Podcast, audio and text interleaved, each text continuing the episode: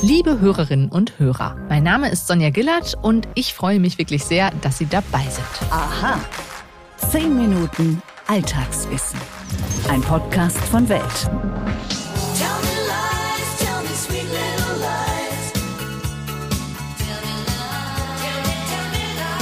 Um Little Lies, kleine Lügen, so wie in diesem Song von Fleetwood Mac aus den 80ern, soll es in dieser Folge gehen. Ich schaue mir zusammen mit einer Rechtspsychologin Notlügen genauer an. Die kleinen Verdrehungen der Wahrheit, mit denen wir versuchen, einem Konflikt aus dem Weg zu gehen oder die Gefühle einer anderen Person nicht zu verletzen. Außerdem frage ich mich in dieser Folge, ist das Naschen von Schokolade tatsächlich gut für unser Herz und kann es sogar einen Herzinfarkt verhindern?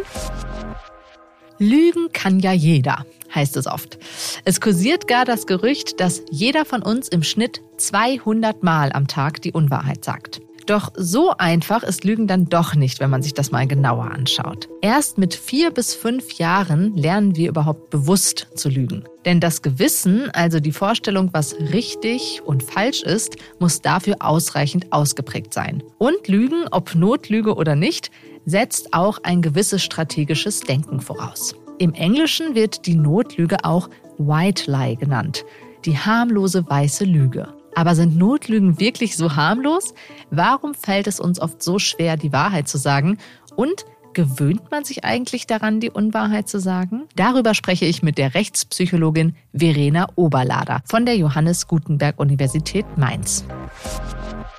Hallo, Frau Oberlader. Hallo. Es kursiert die Zahl, dass der Durchschnittsmensch 200 Mal am Tag lügt. Das ist ja eine wirklich beeindruckend große Zahl. Ist das denn wirklich so? Also diese Aussage, dass wir 200 Mal pro Tag lügen, die basiert auf einer subjektiven Schätzung, die ein Psychologe auch mal im Rahmen eines Interviews vorgenommen hat, das ähm, bereits vor 20 Jahren stattfand. Und diese Aussage ist eine Schätzung, die wirklich keine Datenbasis hat. Das heißt, diese 200, die ist mehr oder weniger aus der Luft gegriffen und hält sich wahrscheinlich aber dennoch relativ hartnäckig, weil sie vor allem sehr spektakulär klingt. Also wie oft wir lügen, wissen wir gar nicht genau. Doch, doch. Es gibt Studien dazu. Ich wollte nur erstmal was dazu sagen, woher kommt eigentlich diese 200. Aber ähm, wenn wir jetzt empirische Studien uns ansehen, dann wird hier ein ganz anderes Bild gezeichnet. Hier gibt es Studien, das sind häufig Tagebuchstudien, die zeigen, dass Menschen im Schnitt zweimal pro Tag lügen. Das heißt, damit liegen wir wirklich weit unter dieser geschätzten 200. Was man aber berücksichtigen muss bei diesen Studien, dass das der Durchschnitt ist. Das heißt auch, es gibt auch eine geringere Anzahl an Personen, die tatsächlich weitaus häufiger als zweimal lügen. Und noch ein Aspekt, den man vielleicht bei dieser Sache bedenken muss, dass es gar nicht so trivial ist, festzustellen oder in Studien zu untersuchen, zuverlässig zu untersuchen, wie häufig wir denn pro Tag lügen. Denn die Lüge hat ja ein sehr negatives Image. Das heißt, wir müssen damit rechnen, dass Teilnehmende in so einer Studie möglicherweise eben auch nur einen Bruchteil der tatsächlich getätigten Lügen angeben und damit eben die angegebene Anzahl auch nach unten hierdurch verzerrt sein kann. Und Tagebuchstudie, das bedeutet einfach, dass man die äh, Teilnehmer bittet zu notieren, wie oft sie gelogen haben an dem Tag. Genau. Ja, Notlügen gelten ja eher als die unschuldigen Lügen, die im Kern ja was Gutes bewirken wollen. Wir wollen niemanden verletzen. Jetzt frage ich mich, gibt es das denn überhaupt, die gute und die schlechte Lüge? Wenn wir mal einen Blick auf die Frage werfen, was sind die Motive von Personen, wenn sie lügen, dann müssen wir unterscheiden zwischen Lügen, die zum Ziel haben, dass jemand geschützt wird, von Lügen, die zum Ziel haben, dass jemand bevorteilt wird. Und dieser Schutz oder diese Bevorteilung, die kann sich auf uns selbst beziehen, die kann sich aber auch auf andere Personen beziehen. Das heißt, wir lügen entweder, um uns selbst oder andere zu schützen oder um uns selbst oder andere zu bevorteilen. Und ob wir das jetzt wiederum als gut oder schlecht bezeichnen, das ist letztendlich ja auch eine Frage der Perspektive. Also bin ich die Person, die eine Lüge tätigt oder bin ich die Person, die angelogen wird? Das ist vielleicht dann nochmal eine Frage, die eben unabhängig von dem Motiv einer Lüge steht. Hm. Würden Sie denn dann sagen, es gibt Situationen, in denen es besser ist zu lügen? Sicherlich, auf jeden Fall. Also eine Lüge kann trotz ihres schlechten Images, das sie ja hat, für alle Beteiligten, also sowohl für die Person, die lügt, aber eben auch für die Person, die angelogen wird, in der Summe ähm, in bestimmten Situationen bestimmt mehr Positives als Negatives mit sich bringen oder bewirken. Ja. Vielleicht kann ich noch ergänzen, dass man aber natürlich auch immer berücksichtigen muss, es gibt kurzfristige Konsequenzen von Verhalten und eben auch von einer Lüge und aber auch langfristige Konsequenzen. Das heißt, es gibt sicherlich Situationen, in denen eine Lüge kurzfristig erstmal Vorteile mit sich bringt für alle Beteiligten, sich aber auf lange Sicht gegebenenfalls auch recht. Also wenn ich mich zum Beispiel ähm, sozial erwünscht irgendwo präsentiere oder darstelle, zum Beispiel von meinem Arbeitgeber mich als besonders belastbar darstelle, dann kann das kurzfristig günstig für mich sein, weil ich vielleicht dafür Anerkennung bekomme. Auf lange Sicht könnte sich das aber rächen, weil die Anforderungen, die daraufhin an mich gestellt werden, vielleicht viel höher sind und ähm, meiner eigentlichen Belastbarkeit nicht entsprechen und mich dann auf lange Sicht überfordern. Und damit könnte dann sogar die erhoffte, erwünschte Anerkennung auf lange Sicht sinken. Jetzt, wenn wir uns Notlügen anschauen und auch Lügen insgesamt, dann geht dem einen das ja so ganz leicht über die Lippen und der hat direkt eine kreative Idee, wie man äh, da jetzt die Stimmung äh, wieder mit einer Notlüge ins Positive wendet. Woran liegt es denn, dass wir so unterschiedlich gut lügen können? Also letztendlich ist die Lüge eine kognitive Leistung die ziemlich viele verschiedene Aspekte erfordert. Also wir müssen erst einmal selbst ja, unterscheiden von dem, was wir selbst wissen und was andere wissen.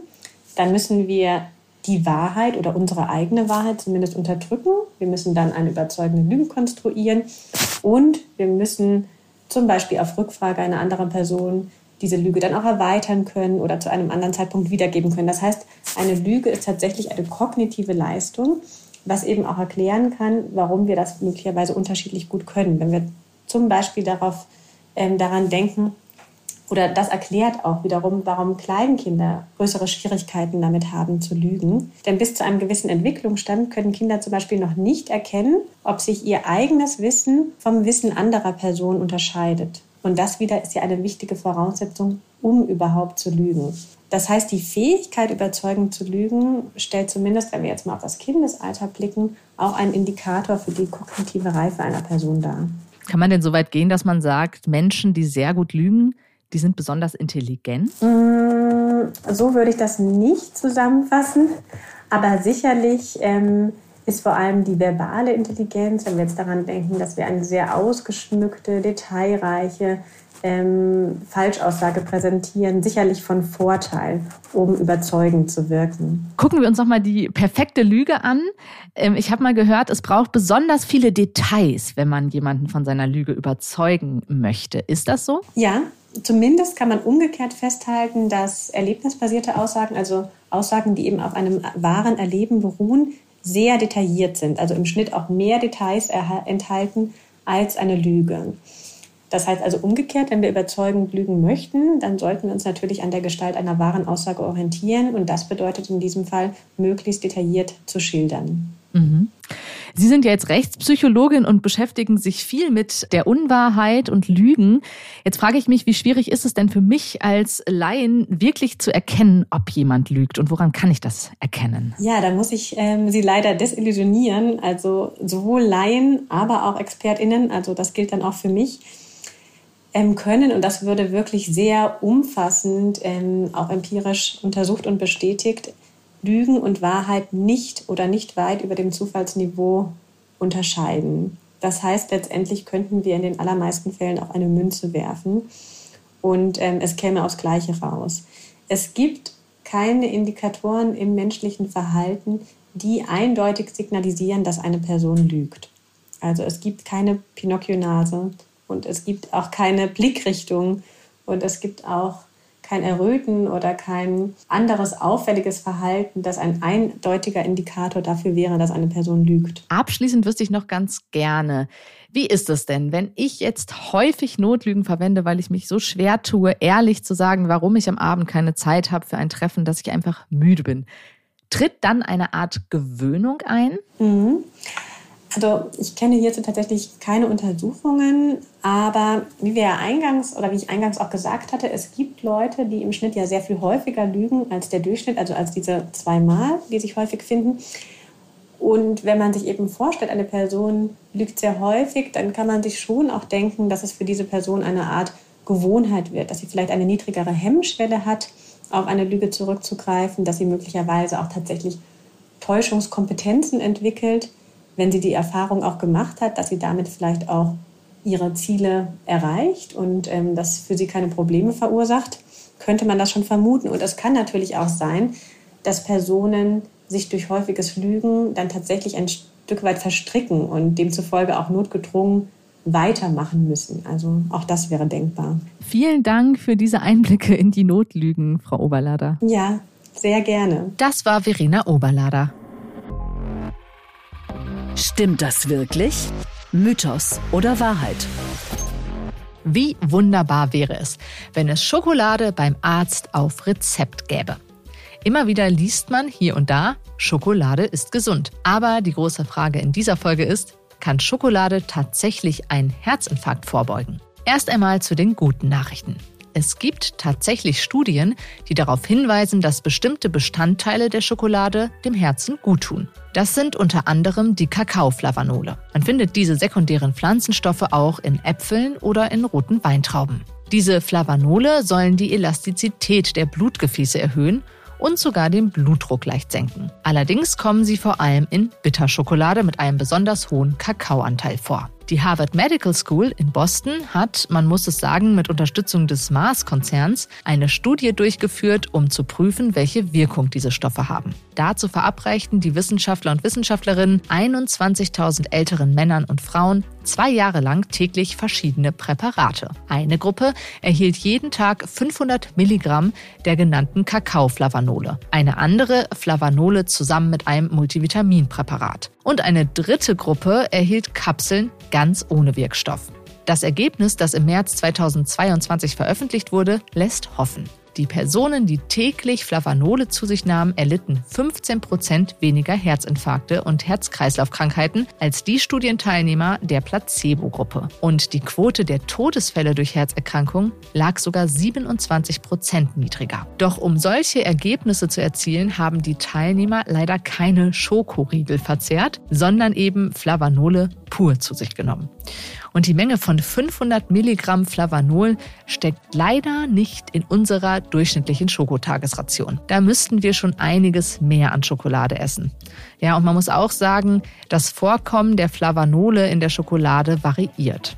Und da gibt es noch ein Problem. Vor allem Vollmilch und weiße Schokolade beinhalten eben nicht nur gesunde Stoffe, sondern auch jede Menge Zucker und Fett. Und die wiederum können zu Übergewicht führen. Und leider ist dieses Übergewicht einer der großen Risikofaktoren bei Herzinfarkt. Das heißt, Schokolade mit einem hohen Kakaoanteil kann in Maßen sicher nicht schaden. Allerdings wird sie beispielsweise von der Deutschen Herzstiftung auch nicht direkt zur Vorbeugung eines Herzinfarkts empfohlen. Ich habe noch einen kleinen Lesetipp für Sie. Mein Kollege Jörg Zittlau hat dazu recherchiert, was Schokolade uns sonst noch so Gutes tun kann. Den Link stelle ich Ihnen in die Beschreibung zu diesem Podcast. Fragen Sie sich auch bei anderen vermeintlichen Superfoods, was dahinter steckt? Dann schreiben Sie uns doch gern eine E-Mail an wissen.welt.de. Und wenn Sie uns lieber per Handy kontaktieren wollen, dann schreiben Sie uns doch gern eine WhatsApp oder sprechen Sie uns eine Sprachnachricht drauf an die Handynummer 0170 375 3558. Sie finden die Nummer auch nochmal in den Show Notes. Uns hilft es sehr, wenn Sie ganz kurz das Stichwort Aha sagen, bevor Sie Ihre Frage drauf sprechen. Wir freuen uns neben Fragen natürlich auch über Feedback auf den Podcast-Plattformen. Am meisten natürlich über fünf Sternchen. Mein Name ist Sonja Gillert und ich freue mich schon jetzt auf das nächste Mal.